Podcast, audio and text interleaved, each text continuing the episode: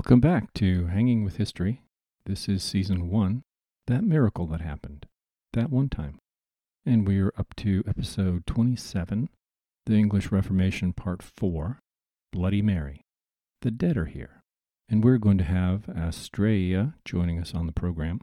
Came straight here from the astral plane via central Italy in the 17th century and we're really privileged to have her with us today. Is the most interesting thing about Mary Tudor her nickname? In folklore, you would look into a mirror and say, Bloody Mary, three times, and she would appear. To do what, though? To burn any Protestants that happened to be around? On the question of history's P equals NP problem, she is a queen whose personal history had a major impact on her reign, what she did, what happened. But in the event, the impact of her reign was to make Protestantism more powerful, to make Catholics somewhat embarrassed about being Catholic, drive Catholicism underground, create anti Spanish feeling, and above all, reinforce the power of Parliament over spiritual matters. So her biography supports both sides of the equation. She was the much loved daughter of Henry and Catherine of Aragon. Remember, Catherine was the daughter of Ferdinand and Isabella of Spain. Earlier in her adolescence, her father had started trying to divorce her mother, and she had a dramatic fall in status. As a little girl, she was engaged to Europe's alpha male, Charles V, also her first cousin, then to Francis I, Valois King of France, and then his younger brother, the Duc d'Orléans, and then Francis I again. It's nice to be wanted. It's also pretty weird the way these royals roll. As a preteen, she's banished from her father's side and not allowed to see her mother at all.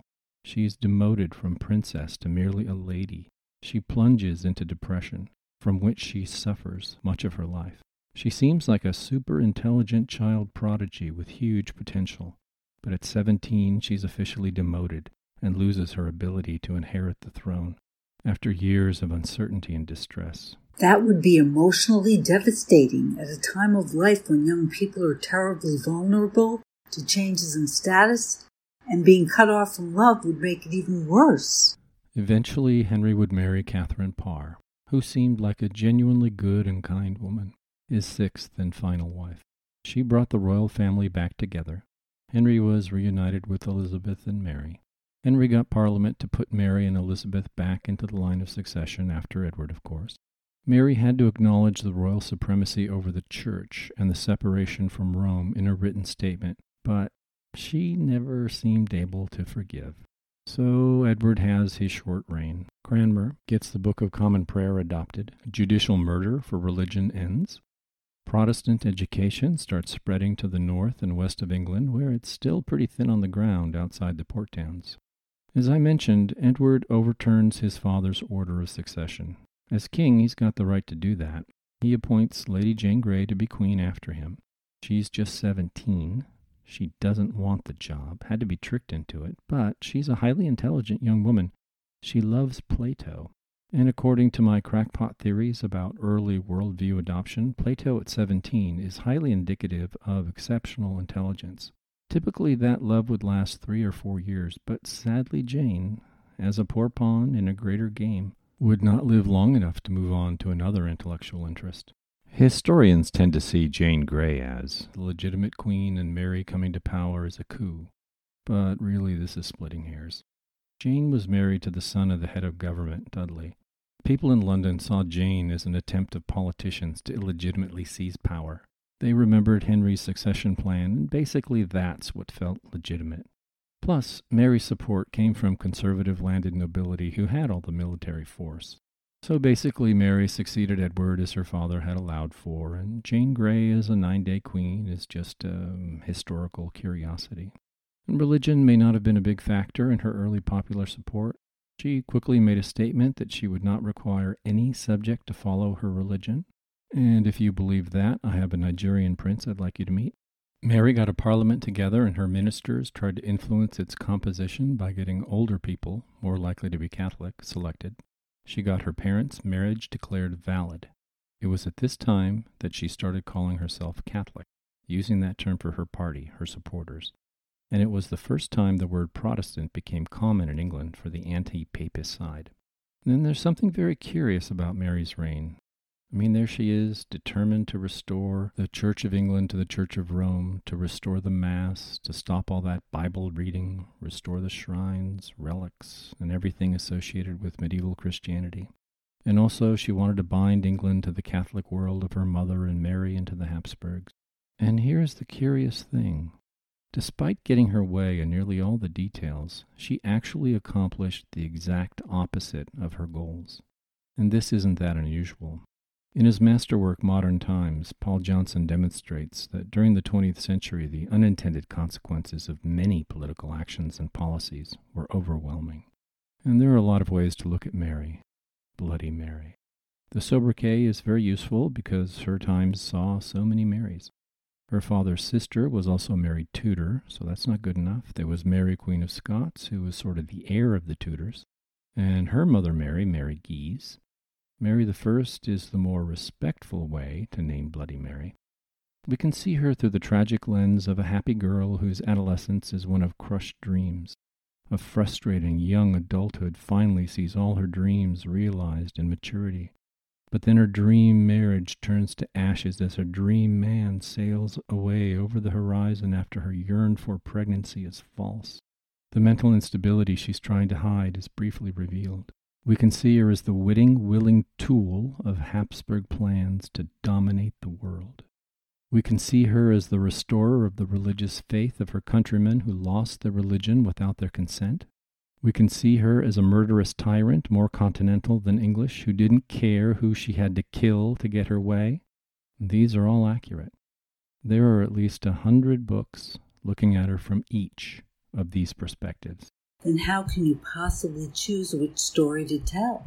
Is there one true story or are there many? There can only be one true story. But real people are complicated and resist simplification. We can never have enough facts. I think she was a complex, highly intelligent monarch driven by the logic of monarchical power. I'm going to emphasize the monarchical power angle because it is most alien. The things that historians use to humanize her don't matter to history. Her supposed compassion to her sister Elizabeth is one. Her Lord Chancellor, Bishop Gardiner, uh, bishops in high government posts, longtime foe of Cromwell and Cranmer, has Elizabeth arrested and thrown into the Tower. He sends an order for Elizabeth's execution to the master of the tower under his own signature.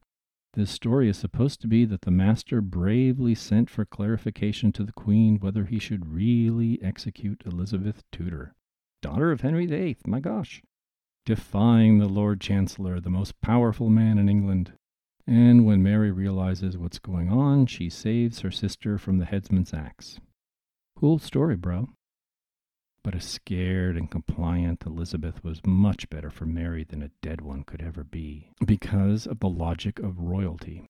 If Elizabeth is dead, Mary, Queen of Scots, would be the heir presumptive, and that would give the Scots and the French good reason to work for Bloody Mary's overthrow. Elizabeth's life was on the line several times, and we can be pretty sure Philip II wanted to keep Elizabeth alive when he was in England. Again, to keep off French influence, which was the greatest of all reasons. The same cold logic applies throughout Mary's life as long as she lacks an heir.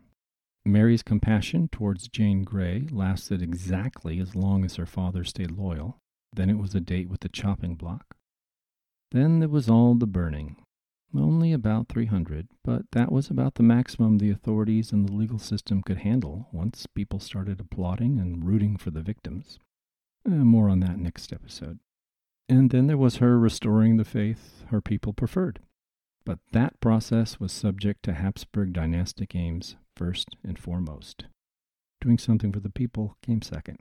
Reginald Pole, a very, very fascinating man, first cousin of Henry VIII, cardinal, almost a pope, the candidate of Charles V, Habsburg lord over most of Europe and a lot of the, and a lot of the rest of the world too, Reginald Pole was the man to come to England and drive the day to day work of the restoration of the faith.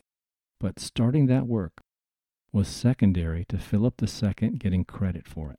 Philip, who was going to be King of Spain, Naples, the Low Countries, and plenty more, was to get the status boost for returning an entire kingdom to the faith. And if that means the process had to be delayed, it would be delayed. it was delayed. And there was her marriage, son of her first cousin, Philip of Spain. Philip wanted to marry her to deny England to France and help secure the Low Countries, which, if we remember from episodes 13 and 14, were the richest provinces in the European part of the empire. That makes sense for Philip and the Habsburgs, but I wonder how does it make sense for England? Why would England want to be subsumed into the empire? That would mean Habsburg wars and just being an afterthought instead of independent. That's right. This is totally wrong for England. But what is best for kingdom and country are not even valid questions apart from what is best for the monarch and the monarch's family. Not even a valid issue. This comes up a lot in history. And from my take, Mary sees herself as a Habsburg. She sees herself as part of her mother's family. Makes sense from the Habsburgs' point of view. But why else might Mary want to marry Philip? There are many possible reasons. The soon to be most powerful man in the world could be seen as, as a desirable match for monkey reasons. And marrying an Englishman would be problematic for domestic political reasons. Just oh, think about that for a minute. No ruling queen of England has ever been able to get around this. But the granddaughter of Ferdinand and Isabella, who strongly identifies with her mother's family, is serving that family, her family, her royal family, taking the Habsburg point of view as her own, above all by uniting her kingdom with it. Am I exaggerating this royal selfishness? We see this over and over again. I can cite you dozens of examples or sum them up with Louis XIV's pithy observation Après moi le déluge. When they finally get down to restoring the Catholic faith, after the Habsburg goals are first achieved, the plan is to quite deliberately kill a few people. A short, sharp shock was the phrase to make everyone else conform. Now, this isn't the kind of Habsburg or, or Valois mass killing or expulsion of peoples. The Habsburgs and Valois were not monsters. They didn't kill first, ask questions later. They knew there were a lot of inconveniences, risks, and downsides to getting murdery. Both houses used mass murder only when it seemed the best thing to do. So mass murder would be further down on the list of things to try, and I don't even have to be so unfair to Bloody Mary to assert that mass murder was a possibility, one of the things in her toolbox. Here's the criticism. In a country with pretty reasonable religious peace, comparatively speaking, with laws against killing anyone for heresy. Mary got Parliament to repeal the laws against killing for heresy. She and her advisers deliberately set out to kill a few score Protestants just for being Protestants, to convince everyone else to shut up and start conforming to Catholicism, at least outwardly. This isn't uniquely terrible in the history of the world. Even today, most Marxists will openly say they've got to kill a bunch of people before they can really get on with their program. And they'll say it openly to your face, in private conversation. It's pretty common. Even when beginning any enterprise intended for good with deliberate murder is a pretty iffy proposition. That's Conrad's analysis, among others. But that's just horrible. You almost sound like a monster yourself. You're implying that the worst thing about these murders is that they got in the way of achieving their goals. Oft evil will shall evil mar. That's what I'm saying. I don't want to pretend to squeamishness here. Evil is a thing we should understand. I mean, maybe Nietzsche was right to say that we shouldn't look at it too long, which sounds like his reaction to Stirner. More narrowly, the podcast has pointed out how infuriating Protestants could be towards Catholics, how superior they behaved how they were much more enlightened and progressive. About this time, Calvinist ideals were first spreading, and they were, if anything, more condescending and hateful towards Catholics, more progressive. But still, any special claim to compassion has to be surrendered when you plan to begin by murder. No matter how self righteous it makes you feel, your feelings give you no special moral claim. It's an easy thing to forget, so I'll repeat it. Your feelings give you no special moral claim. And I suppose I have to address the property question here. Uh, this was the trap that Cromwell set to protect the cause of the Reformation against a future monarch like Mary that might try to restore papal supremacy. Uh, Pole and Mary and Catholics generally said that people who held church property were in a state of sin and should return the property to the Pope. Well, most of the leading families had some of that church land, and a pretty fair share in the commons did too, Could they be expected to give up so much wealth? No. What kind of world do you think this is? So Pole came up with a formula. No, pool. It's spelled like pole, which is weird. The Pope sent over a ruling saying that the English could keep their church lands, the state of sin. Well, that was still a problem, but the Pope says, okay, keep the land. Well, if you've been listening to the podcast, you'll see that the problem with the Pope saying it was okay, keep your land because the Pope says so, means your ownership is insecure because some future Pope, and popes turned over pretty fast in those days, could always decide to take the land back. This would not work. Raoul, I hope you're listening. This is one of my answers to your question. Those Catholic nobles that put Mary on the throne had their eyes opened. And even Philip said that Pole and Mary were taking too hard a line. Philip is following the logic of monarchical power better. The details of today's issues, whatever they are, do not matter, only keeping power. Any other issue can be resolved later. Eventually, they had to swallow a solution where Parliament passed an act forbidding the return of the land to the church. This meant that the landowners could keep their land and were not in a state of sin because they had no options. But now you can see that this whole idea of papal supremacy in England was quite threatening to landowners. The logic of separation from Rome was brought home to many. And Mary's own behavior here cost her a bit in the eyes of the nobility. Last episode, we talked about Cromwell closing the shrines, mocking the gullibility of people going to shrines and giving their wealth to shrines. Henry took a jewel from a shrine, a gift from Louis VII of France. He was well known for wearing this huge ruby as a thumb ring. Mary took that stone and had it made into a collar that she wore frequently in public so that everyone could see that she too benefited from the Reformation. Mary claimed that she would return crown lands to the church. In the event, she never did. And was it even possible? Back in episode 15, I pointed out that Elizabeth's revenue fell 40% in real terms, and she made it up with piracy and selling crown lands, much of which were former church lands. Elizabeth was known as a penny pincher, but things would have been bad if she wasn't one. And if Mary had given the church lands back, wow, the financial crises of Charles I would have started a lot earlier, and we would have had a different history. Mary married Philip, son of Charles V. Later, Philip II, King of Spain. This would tie her pro Catholic cause with the cause of Spain in the minds of the English. This was just one effect of her marriage. Another was to stimulate anti Spanish feeling, and, as in the case of the Dutch cause, anti Spanish feeling to allied into anti Catholic feeling. Much like in the Dutch case, the anti Spanish feeling became anti Catholic through the same process described in the Dutch or special episodes and a majority Catholic population started to switch. It's so interesting that the first converts to Protestantism came among the most religious people, especially in the clergy. And, and of course, people slowly started to be convinced by an intellectual process for some, and an emotional one where people who loved the idea of a theology of the cross and a theology of the weak. But come on, uh, people can be convinced of new things by intellectual appeal only slowly, and it's not really likely to be a deep conviction. The emotional path can be deeper, but it's only a narrow part of the population is emotionally driven down that path. The rest of us aren't really open to it. But hatred and despite and its milder cousin, scorn, the other side of the coin from love, can move a lot of people fast. People get the message that those people over there, they're against us. They are our enemies. They want to attack us, kill us, convert us. And sure as anything, we start wanting to become the anti them. Monkey stuff repeated in England a bit after and simultaneous with the process we already described in the United Provinces. Still happens, it's happening now. I often find it difficult to respect it when I see people doing it, but five episodes ago I confessed to despite, which is even worse, so. It wasn't just anti Spanish and anti Catholic feelings that were stimulated, and man, were they stimulated. The Counter Reformation in the Netherlands was no secret.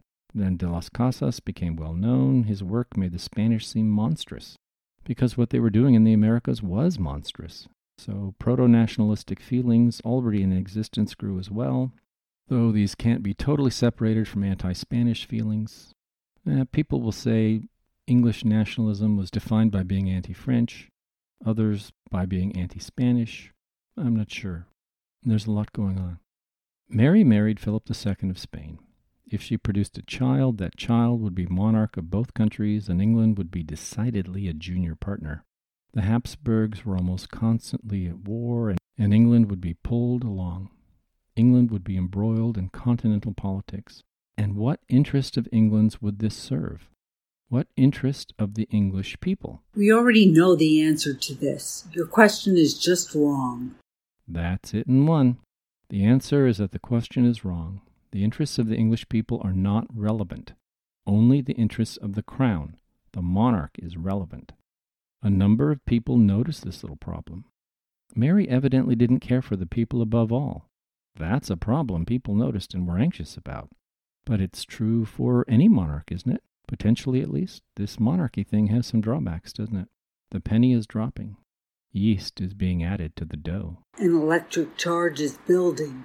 When historical records finally allow us to look, when lower class people are speaking for themselves, they're going to have a lot of weird anti monarchical, anti noble beliefs. There's some evidence that the seeds were planted right here in Mary's reign. We certainly see fully formed trees 50 years into the future. I won't lean too hard on this, the evidence isn't thick enough. However, the weaknesses of personal power, intellectually, socially, morally, practically, which are not present in representative institutions, eventually become obvious and clear. Another thing Mary never intended. I, I see an opportunity to clarify two difficult concepts at one time with the same example. The notion of the problem with the medieval, cleric, and noble dominated society, and the problem of understanding conflicts over the Eucharist. You know, the mix of reality and symbol of Christ's presence at the Mass. Stop that. I know you're tempted to tune out when I mention the Eucharist. Death is the missing ingredient, and your personal inadequacy. You are not good enough. You are a terrible person. How can anyone truly love you? Death, death, death. Yours, your parents, grandparents, death. It's coming for you. All right, I hope your attention returned. Today, Catholics and Protestants alike don't celebrate the Mass in the same spirit of the medieval church. And you who have no religion think this isn't relevant to you. It is. You're wrong. I'll explain next episode.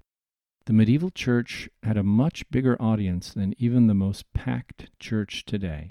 It included the dead, all of them. The Mass broke down the barrier between life and death in a very particular concrete sense.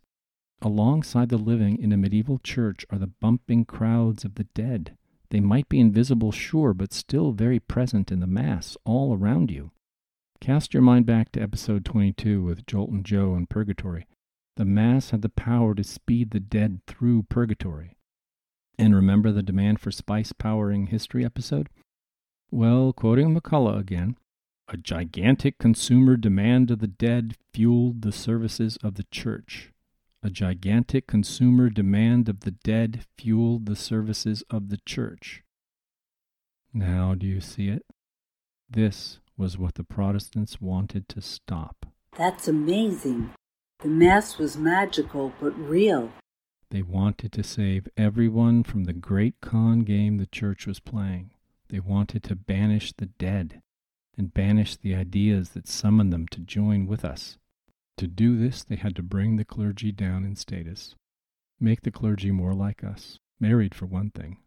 Do you get it now? They were basically doing sorcery magic, maybe white magic.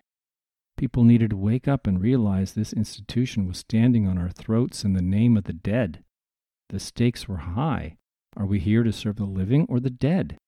Breaking this superstition was an urgent driver of Protestants. From our perspective, the Protestants were crazy to spend so much energy attacking what we see as a quaint, comforting, probably psychologically healthy custom. Among Protestants, neat taxonomies were drawn up about the amounts of symbolism in the Mass, and modern Catholics are right there with them pretty much. Back then, there was zero symbolism. Zero. It was happening around you. In the Mass, we could move the dead along. Mary's whole counterproductive thing might have just been driven by her desire to help her mother, that was possibly the only real love in her life. She prayed to help her mother. The Protestants called it superstition and evil. Her mother needed her. I'll help you, Mom. This is part of the devotion to family, past, present, and future. It's not Christian. It's not even Western. It's not even European.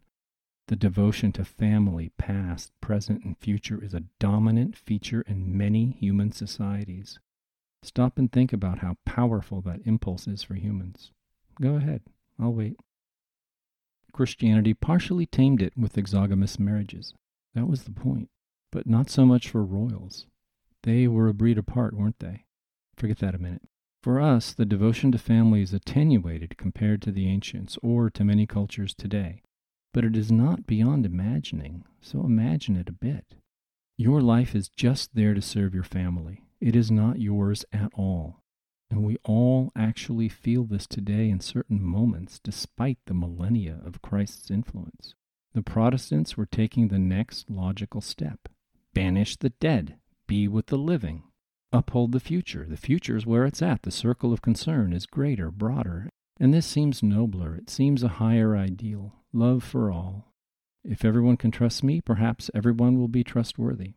Love for all after the dead are banished as a category of concern. But Burke and Conrad and Stirner and Nietzsche and the, that other guy warn us that there are limits to this approach. Our monkey brains can't hold the ideal of universal love. A monster will arrive, tell us a story, we will fall for it, and for the cause of love, which the monster will call by a different name, we will grimly persecute each other today and into the future forever. Sounds like the pessimism from episode 20 is back again. Maybe not. We have some tools at hand with which to resist. Powerful tools, it must be said. Actual love and affection for family and friends to start with. So the Protestants took us all forward to a better world and created some horrible grave risks that did lead to horrors, horrors in the past and probably some in our future too. Paradox and contradiction again. For now, we see royal families resisted the influence of Christ more successfully than the lower classes. Noble families tried to emulate royals, gentry tried to emulate nobility. A long struggle against love. It ain't over. Next episode, we'll look at some other ways the Protestants tried to move away from the medieval world. Catholics basically became those Protestants, and Protestants kept moving, however. They basically became us in the secularized West, for good or ill. And we'll get to Raoul's question of religious issues soon, but here is a hint the question is wrong. And then we'll be ready to finish up Mary and Elizabeth, to get into the Stuarts and back to Cromwell and the real birth of science. Oh, and just to anticipate an objection that I made up all that stuff about the dead being a major constituency in the medieval church, it has a long bibliography you can look up for yourself, and this is not one of my pet theories. You can start with uh, Eamon Duffy, Stripping of the Altars, and of course there is MacCulloch, who is the great one of early modern history. I am not fit to lick the ground under your boots, sir. The last chapter of his Cranmer biography covers this well. More next week after conversations with Cami.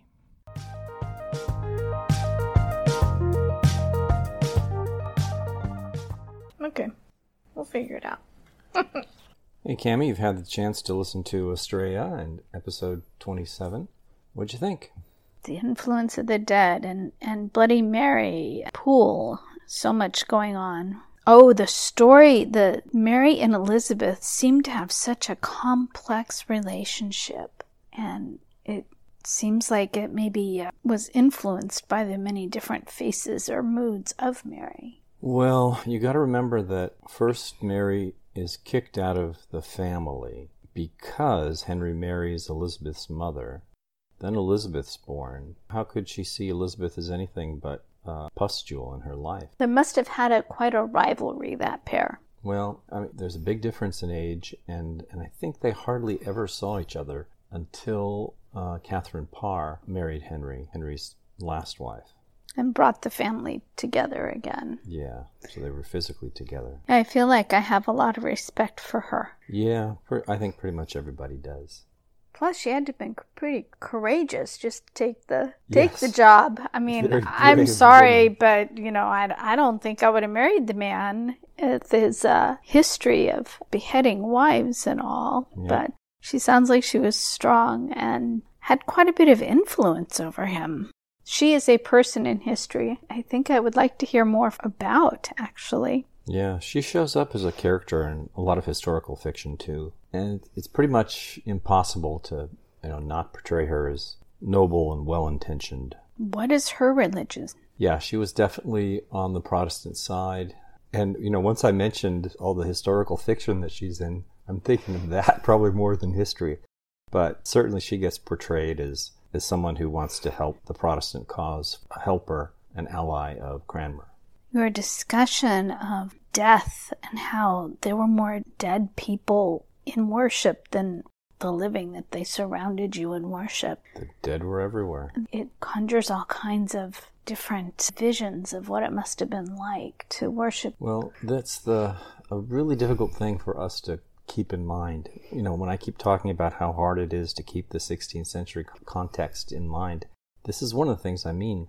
The church, the medieval church that, you know, we're trying to get rid of here is basically practicing magic. They're doing these ritualistic acts that are supposed to be influencing processes of life after death. Are they still selling time from purgatory and, and things like that at this point in time? Well, we were sort of joking about that, but say your prayer and put an extra coin in the coffers, and and your your grandmother or mother or whatever can move on faster. Yeah, that particular con game was based on the notion that uh, the church had influence on life after death. And the Mass, in particular, said for the soul of somebody in purgatory had the power to reduce their sins. So I can see why Mary would be so drawn to that given the death of her mother. Yeah, anybody would be drawn to it, right? We all have somebody that we would like to help. That uh, there are so many cultures, uh, it doesn't seem right to call any particular one out,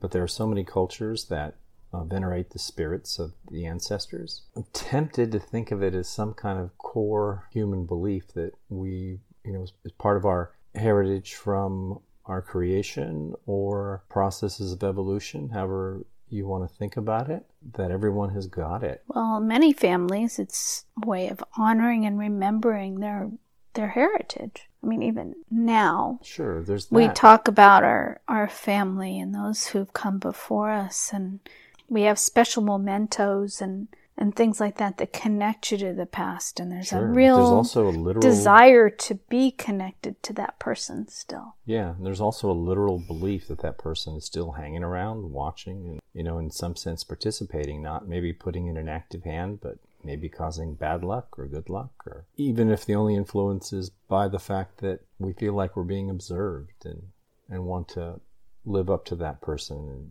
seem worthy in their eyes. I think I like the notions and picture of religions moving forward more in serving the living rather than the dead. Yeah, me too. I think that was, it's possible that that was absolutely integral to the scientific revolution that's to come. And it might be key, for example, to helping the people who are on the spectrum who probably drove all of our uh, scientific advances. Well, I look forward to hearing more about that. Did you get anything there? Lots or do we stuff. need to go more?